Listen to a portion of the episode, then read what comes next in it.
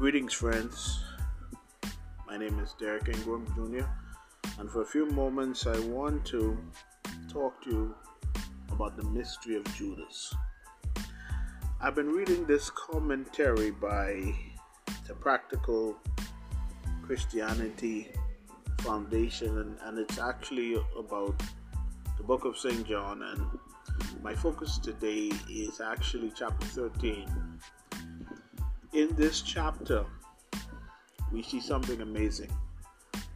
We see what we, as the Christian church, know of as the Lord's Supper, which was actually our Lord's last Passover meal here while he walked the earth. And I, and I want to talk about three things that I that I've gleaned from reading this wonderful commentary that I would like to share with you. The first thing that I've noticed, um, you remember after the meal was done, right there in John 13, our Lord gets down and he begins to wash the disciples' feet.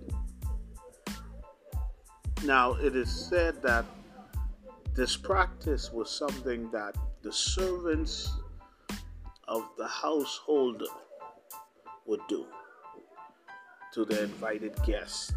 You know, after making the journey by foot, you know, to show their guests appreciation.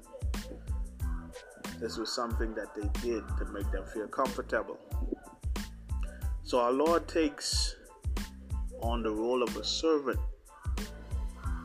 and he begins to wash his disciples' feet. I think that was amazing. It, it showed us great humility. I know that this is not a popular practice in the Church of our Lord, but what a what a humbling experience it is.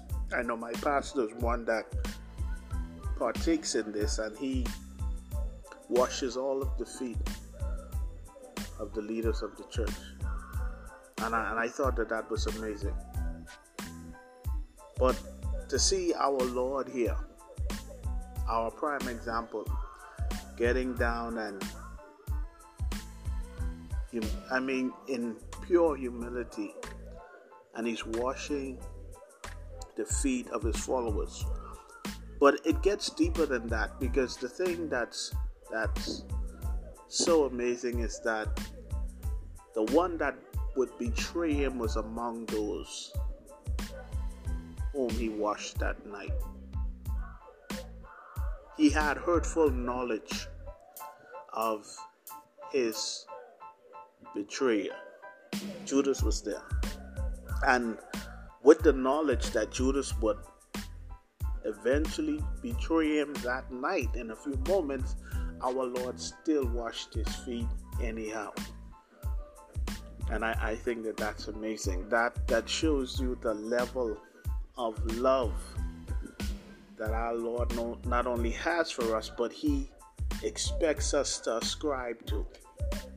In spite of the knowledge of the hurt, I know that for a lot of us, the way we react to one another is based on the hurt that we've received from one another.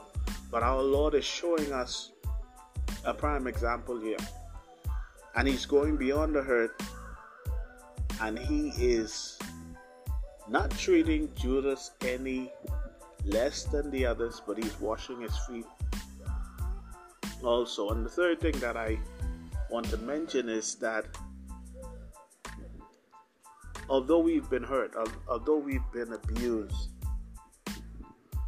by those that we've that we've held dear, those that are of the church, that are of the fellowship. We are expected to follow our Lord in this example.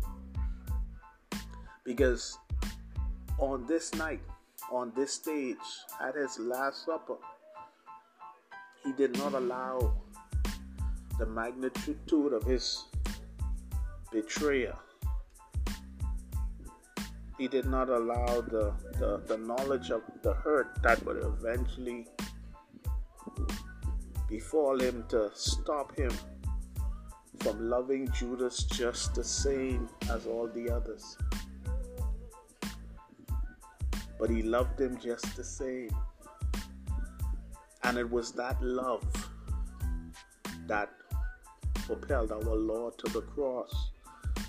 So I know that as you hear this, as a body of believers, we all are faced with the reminders and the scars of yesterday's hurt. And I know it's not easy, but it's possible. When we look at the life of our Lord,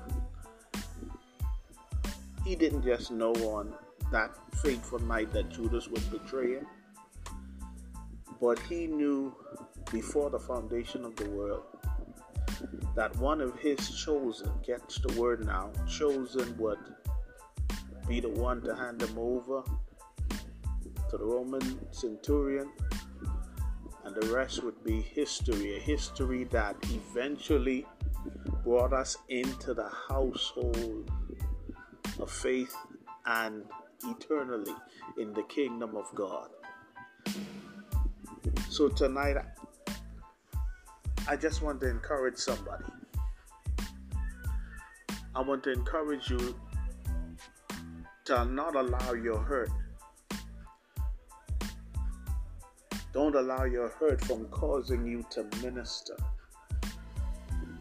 Don't allow your hurt to stop you from reaching your full potential and conquering that mountain which is your destiny.